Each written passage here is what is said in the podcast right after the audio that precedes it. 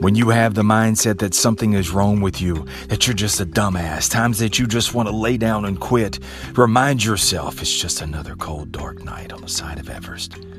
There's something wrong, but there's nothing wrong with you. Backbreaking, stressful moments are life's way of awakening you to take notice. It's life howling at you to find connection between stress and meaning. Welcome to the Sales Life with Marsh Buice. Before I move on to something else, I want to go back to the previous uh, book that we were just talking about on the previous episode, The Upside of Stress, why stress is good for you and how to get good at it. And Dr. Kelly McGonigal who, who wrote the book, she tells of a story of a Yale psychologist, and and as this psychologist was in the was in the uh, final stages of of, uh, of of being a graduate student there, one night she was working alone in the basement of the psychology department. She was full of self doubt, man. She was so worried about if her research project was going to get done. She didn't know she was going to finish it, and there was a knock on the door. She thought she was alone, and there was a knock on the door, and and the door cracked open. The IT guy stuck his head in, and he only said, It's just another cold, dark night on the side of Everest. And with that, he closed the door. And the psychologist, she didn't think much of it until weeks later. Weeks later, that, that phrase stirred her, it woke her up, it jarred her. Just another cold, dark night on the side of Everest. Mount Everest is the world's highest mountain, over 29,000 feet, and, and hundreds of people have lost their lives trying to, trying to reach its summit. If you go to YouTube, man, you can watch people's stories. There's documentaries on Netflix and Amazon Video. There, there's books written, countless books, man, and, and stories of, of people who, who, uh, they're harrowing stories on, on how they survived, how they reached it and you get a sense of the difficulties that these climbers face. Dude, there's fear storms that pop up out of nowhere that can literally, as if you're a piece of paper, the winds can just pick you up and knock you off the mountain, blow you completely off the mountain. Nobody will ever find you.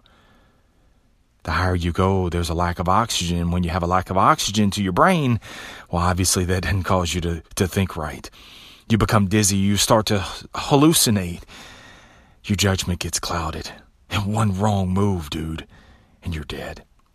There's no rescuing you. The storms are, the, the, the, the conditions are too bad. Nobody can come save you. You're on your own. There's stories of climbers that have passed fellow climbers that just lay there frozen in the snow, their expression frozen. You can see sometimes just their their, their backs uh, of, of, of their ski jackets just pop up out of the snow.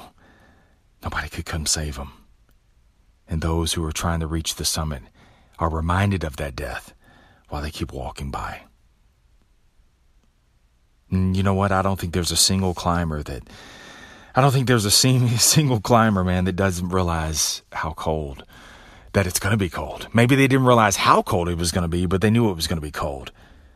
I don't think there's a single climber that doesn't realize that climbing Mount Everest is going to be hard. Maybe they don't know how hard but they know it's going to be hard. See, they know why they're doing it. There's context to what they're doing.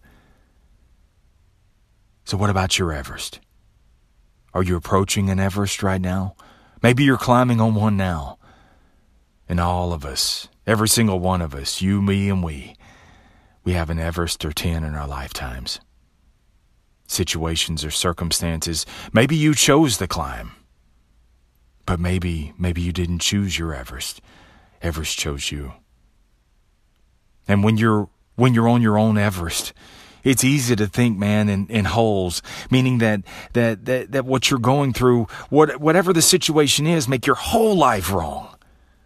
When you feel like that you can't breathe, when you're so tired that you feel like that you can't go on, when you're too far from where you started, it's too far to turn back, yet I'm too tired to go forward. You find yourself stuck on the side of your Everest. The winds of personal failure and, and inadequacy are howling. Some days all you can do, man, is crawl. Hell, even if you did have the strength to stand, adversity would just blow you completely off your fucking mountain. when you have that mindset that something is wrong with you, that you're a dumbass, times that you that you just want to just lay down and quit, remind yourself it's just another cold dark night on the side of Everest. There's something wrong, but there's nothing wrong with you. Backbreaking, stressful moments are life's way of awakening you to take notice. It's life howling at you to, to find connection between the stress and meaning. No, you don't all the way know how how, how this uh, how and when these storms will pass. Hell no, you, you you don't you're not sure of what tomorrow brings. Yes, I know you're tired. I know it's all bullshit. No. No, it's not fair. I don't know what's the purpose of all this. I can't tell you because it's your Everest. And you have to find the connection between the stress and the meaning. So you're going to have some cold, dark nights alone. But don't check out and don't numb and then pass out. Keep fucking climbing. Crawl if you have to. Marcus Luttrell, you, you hear me talk about him all the time on these podcasts, man. He's the Navy SEAL who wrote the book uh, Lone Survivor that later became a movie. His whole SEAL team, man, was wiped out. The, the, the elite of the world's elite, and his whole team is gone. And he had to crawl seven miles with a broken back, and people looking to kill him. When people ask him, How in the hell did you crawl seven miles with a broken back? He said, I picked a spot in front of me and I crawled to that spot. And when I got to that spot, I picked another one in front of me and I did it again and again and again.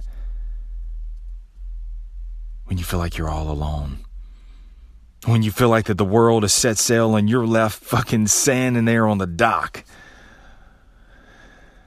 you've lost your context. I know. I know that sometimes you don't know eh, you don't know what what's going to happen of this. You don't you don't know how much further you can take this. But but you may not know why. But keep on climbing. You will. Don't turn from the stress. Make make stress push you. Make it propel you forward. Cuz you will reach your summit. Hold on to your values. What's the most important to you? And keep fucking climbing. Make what looks bad and make it all turn out for good. Keep climbing. I'll see you next time at the summit of sales life. Hey, thanks for catching the show. Subscribe so that you never miss another episode. Also, share your feedback and show suggestions with me at thesaleslife1 at gmail.com. That's thesaleslife, the number one, at gmail.com.